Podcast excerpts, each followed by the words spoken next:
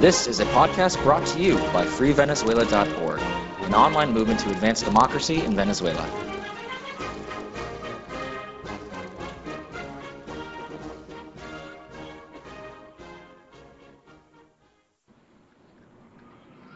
Buenos días, Andrés.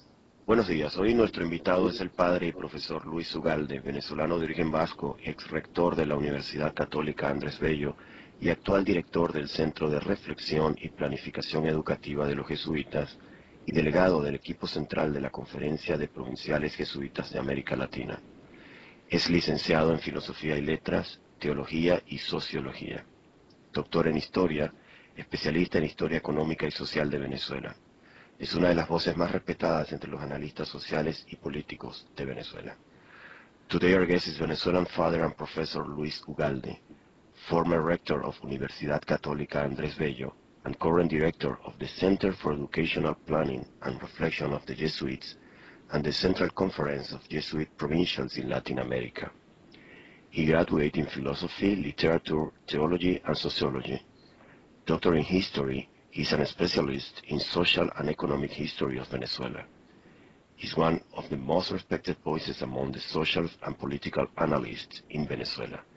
Gracias por acompañarnos hoy, Padre Ugalde. Gracias y un saludo muy cordial, Andrés. Recientemente tuvimos nuevamente elecciones en Venezuela, un país donde prácticamente eh, cada año y medio, si no eh, incluso a veces dos veces por año, tenemos consultas comiciales. ¿Es eso suficiente para considerar que Venezuela vive en democracia? Sin duda no, sin duda no. Es muy claro que hay una voluntad hegemónica eh, que apunta hacia la instauración de un país en el cual habría un partido único. Ese es el, el modelo que se propugna y al mismo tiempo la economía, y eso lo acaban de repetir otra vez, la economía tendría que ser sin medios, sin apropiación privada de medios de producción. Y la educación también tendría que ser, según ese modelo, totalmente estatal, es decir, en manos del único partido de gobierno. Esa es la aspiración. Eh, el problema difícil es, por un lado, cómo pueden llegar a eso y, por otro lado, cómo la gran mayoría venezolana que no quiere ese modelo, cómo se resiste.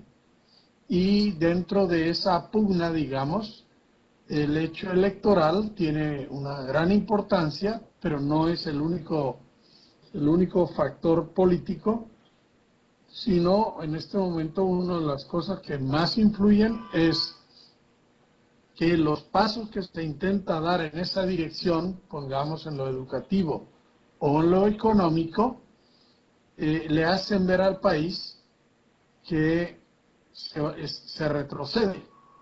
Es decir, cada estatización que se ha hecho de empresas básicas del Estado, empresas básicas que ahora ya son del Estado, o empresas agrícolas importantes como Agroisleña, otras empresas privadas, pues ha resultado que en todas ellas, sin excepción, ha bajado la producción y en muchos casos ni siquiera alcanzan a pagar la nómina.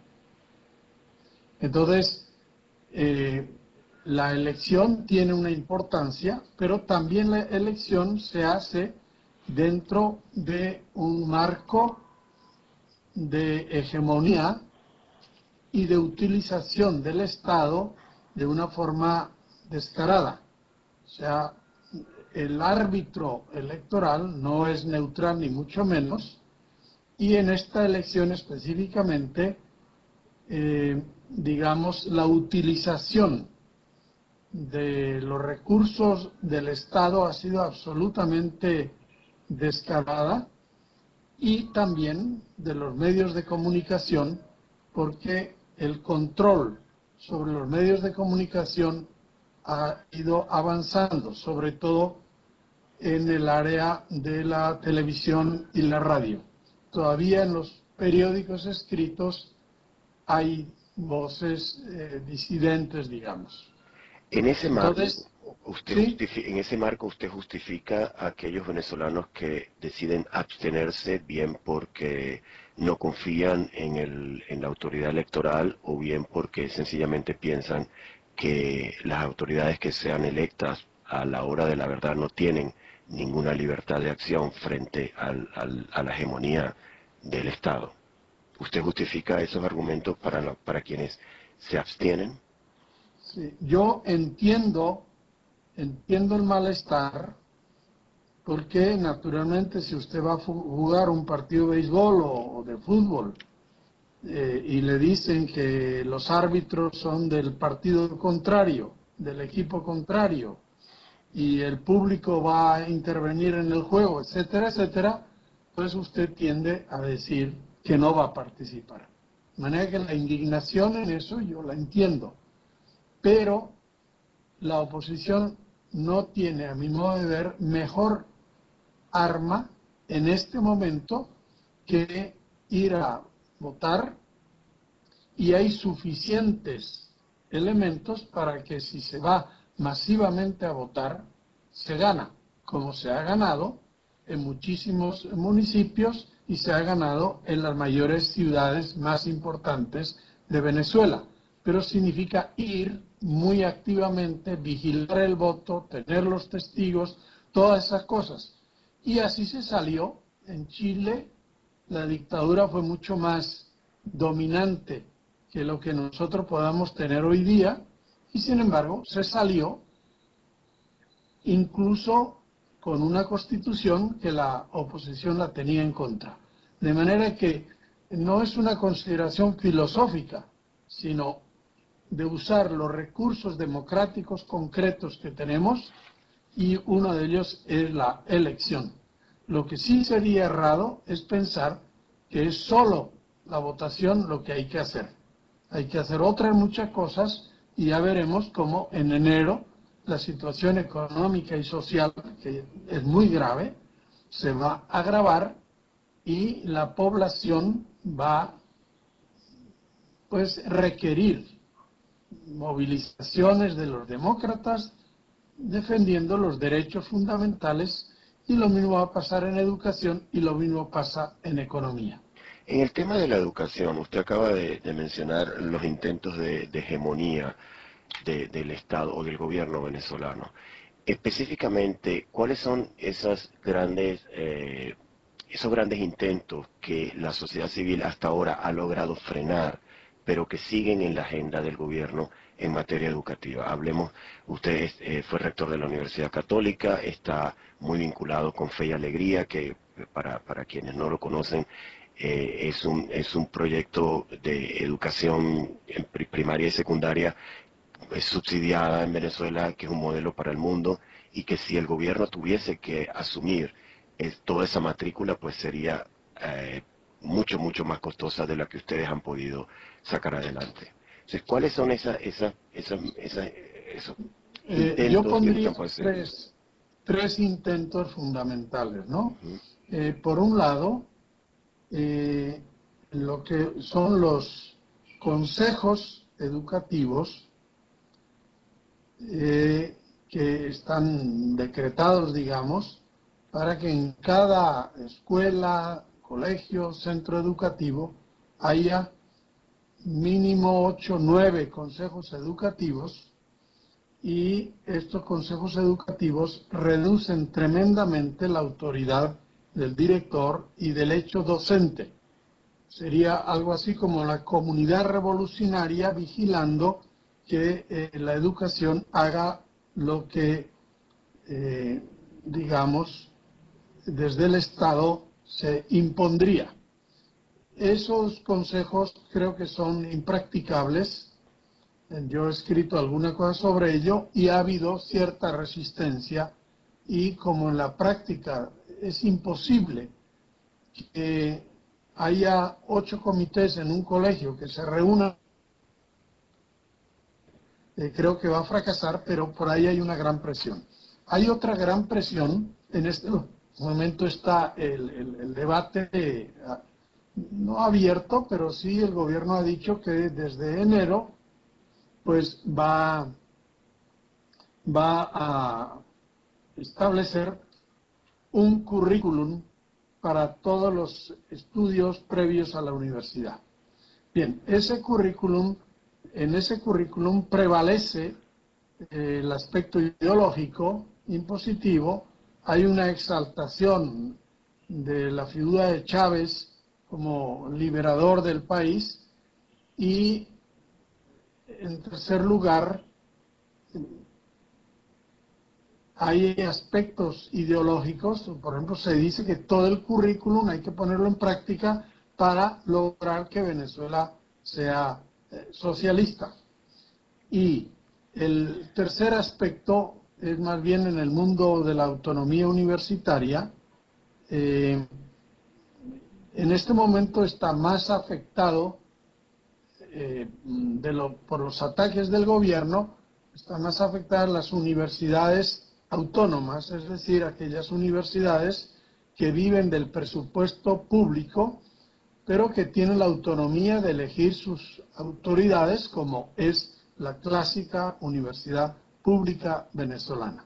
Se ha hecho lo imposible para tratar de controlarla y hay mucha resistencia y el ataque va fundamentalmente por la parte del quisieran controlar las autoridades, no han logrado porque en las elecciones pierden ampliamente esas elecciones y entonces tratan de controlar a través del presupuesto y la digamos los ingresos reales de las universidades y sus profesores hoy día se han reducido a menos de la mitad de lo que era hace unos años lo cual hace que la universidad esté en crisis.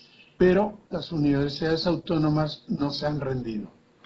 La, calidad de la educación superior en Venezuela en este momento, ¿cómo se mantiene? Ha habido una alta emigración, especialmente de recursos humanos calificados. Hay muchos jóvenes que apenas se han graduado, han salido de Venezuela bien porque eh, tienen pasaporte de otros países a través de sus padres, pero también ha habido el recurso humano que ya se había formado profesionalmente en Venezuela con experiencia en el país y que lamentablemente ha tenido que emigrar. El recurso humano que en parte eh, era, era también docente.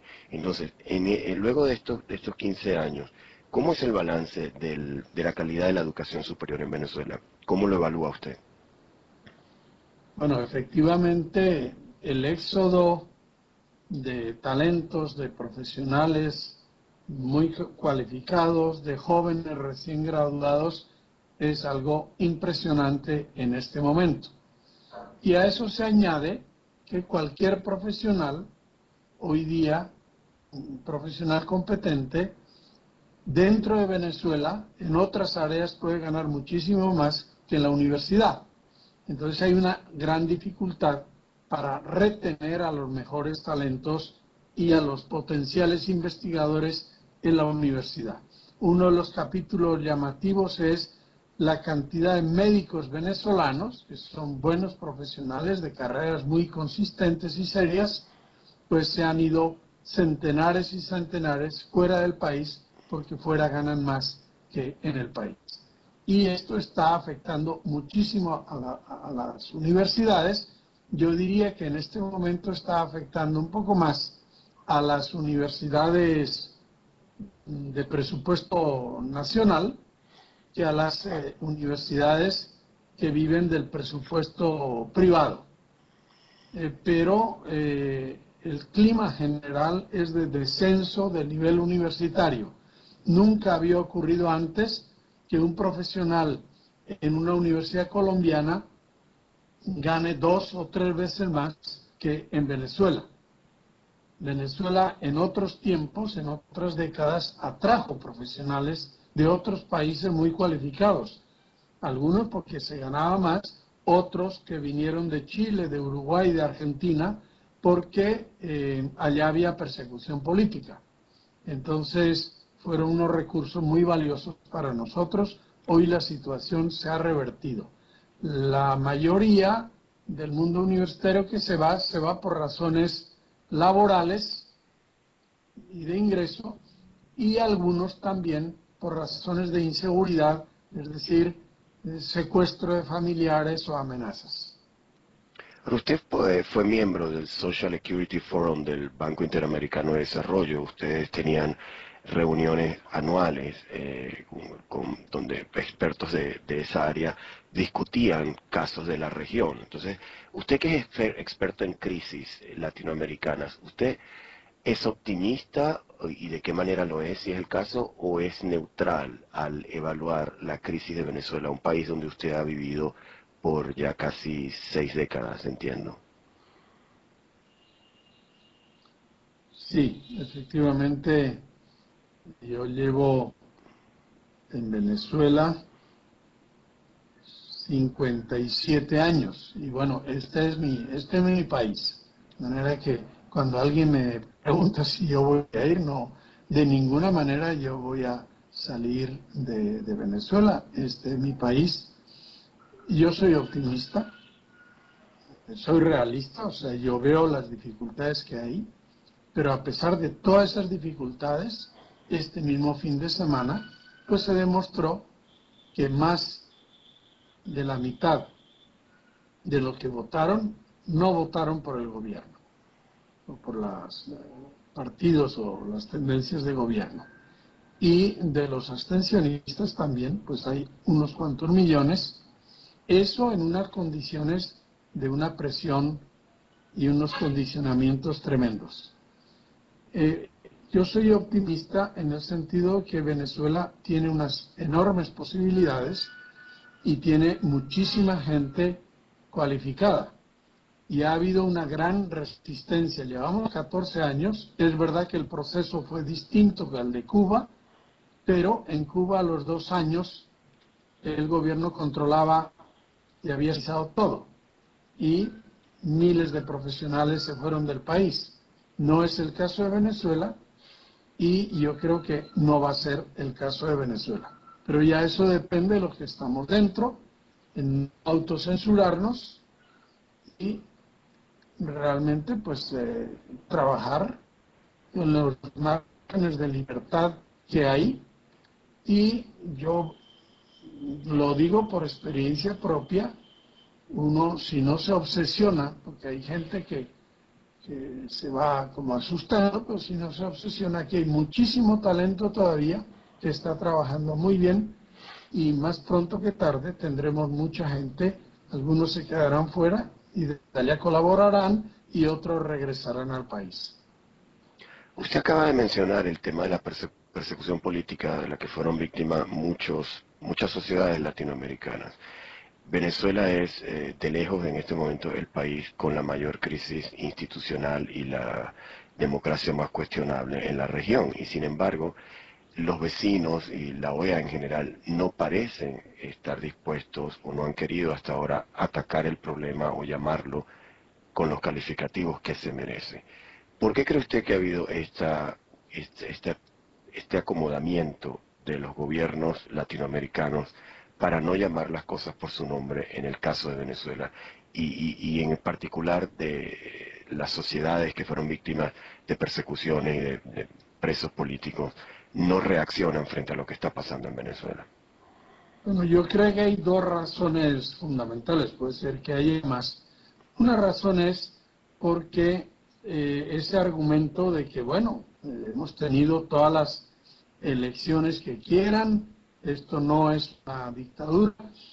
Y esa razón no es completa, pero sí tiene cierta base en el sentido, no se puede comparar la persecución militar que hubo en Argentina, en Uruguay o en Chile a la situación aquí, la forma de dominación no es como que fue en las dictaduras militares de persecución, de desaparecidos, etcétera. Eso no se puede decir que sea una realidad masiva, como lo fue Argentina, Chile, etcétera, que afectó a cientos de miles.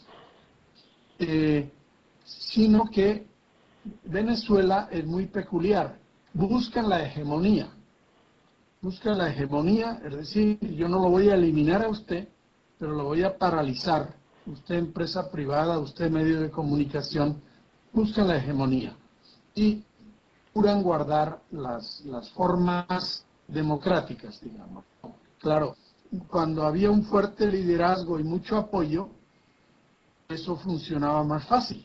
Cuando ese liderazgo ya existe y el apoyo va bajando, entonces sí aparecen formas de amenaza muy, muy duras. Y no solamente de amenaza, sino eh, también de persecución directa, valiéndose casi siempre del Poder Judicial, de manera que el Ejecutivo señala con el dedo y el Poder Judicial pues suspende a un candidato o eh, a un diputado. Entonces, eh, las dos cosas que yo veo es, eh, digamos, porque es distinta la forma de dictadura que las antiguas o las anteriores dictaduras, y dos, porque el pragmatismo lleva a olvidar los principios y entonces en Brasil los del gobierno saben de sobra lo que pasa en Venezuela y muchos de ellos estuvieron en las cárceles y fueron perseguidos por la dictadura. Pero Venezuela es el mejor cliente que puede tener Brasil, le abre las puertas y le entrega a una serie de empresas, grandes empresas brasileñas, contratos sin licitación previa y naturalmente no voy a nombrar las empresas y eso hace que la política de Brasil o la política de los países que han recibido créditos generosos venezolanos o ayudas que ni siquiera es crédito sino donaciones hace que se inhiban y eso lleva a que en la OEA pues prevalezca una, una posición un poco cínica porque es evidente eh, lo que está pasando con la democracia en Venezuela. En el caso particular del Vaticano, la Iglesia venezolana ha sido eh, blanco de fuertes ataques por parte del gobierno venezolano en los últimos 15 años. Eh, usted en particular ha sido víctima también de, de, esos ataques y de calumnias, acusaciones. El Vaticano los ha apoyado a ustedes, el Vaticano ha tenido una posición, mm, digamos, eh, eh, acorde con lo que se esperaría para una situación eh, como la que se vive en Venezuela de persecuciones, o, es correcto que el Vaticano mantenga su tradicional neutralidad? Bueno, yo creo que efectivamente siempre se puede hacer más y se puede hacer mejor yo creo que en general la jerarquía venezolana ha sido muy coherente cuando uno ve las orientaciones, los documentos fundamentales que eh, la jerarquía venezolana ha sacado en los últimos 14 años, creo que no hay ninguna institución que haya sido tan coherente en su toma de posiciones. El, el problema más delicado ahí se presenta lo siguiente y es que la inmensa mayoría de los chavistas era gente de buena fe y católicos. Entonces la jerarquía era muy difícil y no conveniente el que dijera, bueno, yo voy a desautorizar a este o al otro partido. La jerarquía lo que puede hacer es recordar los principios humanos, de derechos humanos y los principios democráticos fundamentales. Y eh, eso es lo que, lo que ha hecho. En ese sentido, tampoco le corresponde al Vaticano entrar directamente en la política venezolana. Eh, evidentemente, ha representado, por eh, contar nada más un caso, en el caso de Simonovic, del preso de, Iván Simonovic, Iván Simonovic, bueno, cuando Maduro fue al Vaticano, expresamente se le insistió allá, después aquí el presidente de la conferencia episcopal volvió a hablar y la iglesia hoy todavía sigue insistiendo en la liberación de Simonovic, para poner solo un caso. pero eh, digamos no le correspondía, diría yo, al Vaticano directamente, le corresponde sí a la Iglesia venezolana y no solamente a la jerarquía, sino a todos los católicos venezolanos actuar como ciudadanos, pero dirigido por los principios democráticos y por los principios de defensa de los derechos humanos, tanto de los presos como el derecho humano a muchos que se han tenido que ir del país, de vivir en su país y también defender eh, en el tema de la pobreza, por el camino que vamos, eh, lo que hace el, el gobierno es dar dádivas del ingreso petrolero, o sea, repartir, con eso no se sale de la pobreza, con eso se alivia la pobreza. La verdadera salida de la pobreza es en la medida en que haya posibilidades de trabajo digno y productivo, el que tiene ese trabajo, ese sale de la pobreza.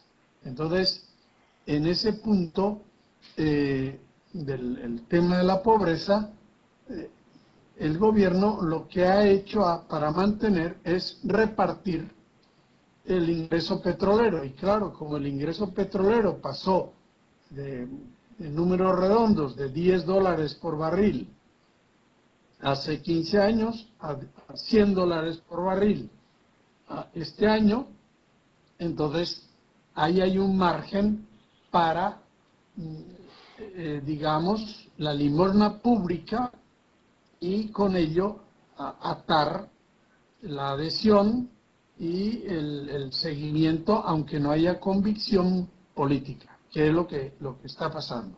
Entonces, la iglesia y la conciencia cristiana tiene que hacer el trabajo en ese cuadro, ¿no? es decir, ayudar a que la gente vea la realidad y urgir que la verdadera salida de la pobreza está en el trabajo humano, en la medida que se generen más eh, puestos de trabajo, en trabajos productivos, lo cual significa más empresas y más inversión.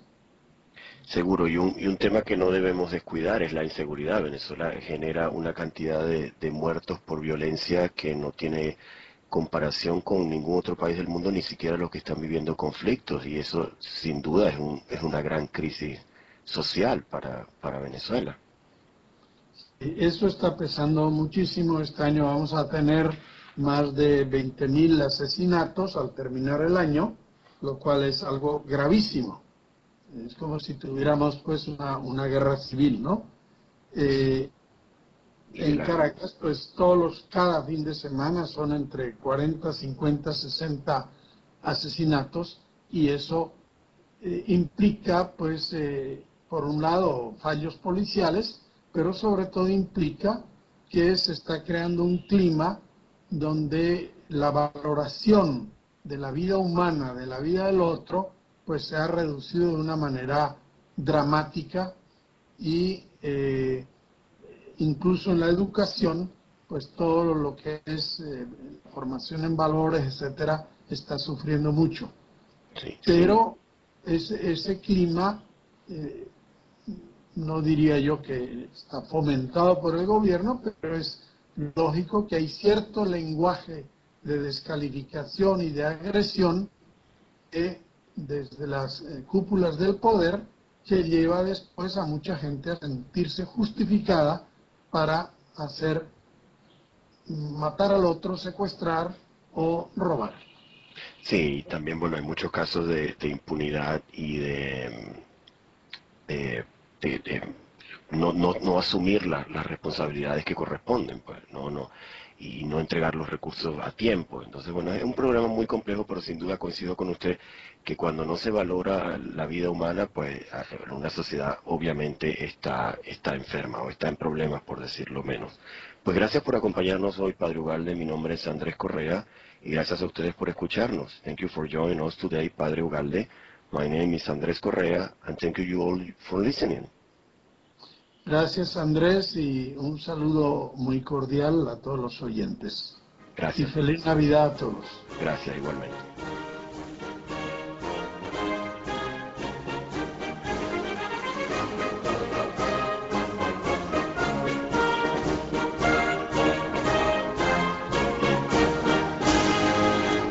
For more information, visit freevenezuela.org and make sure to tune into our weekly podcast.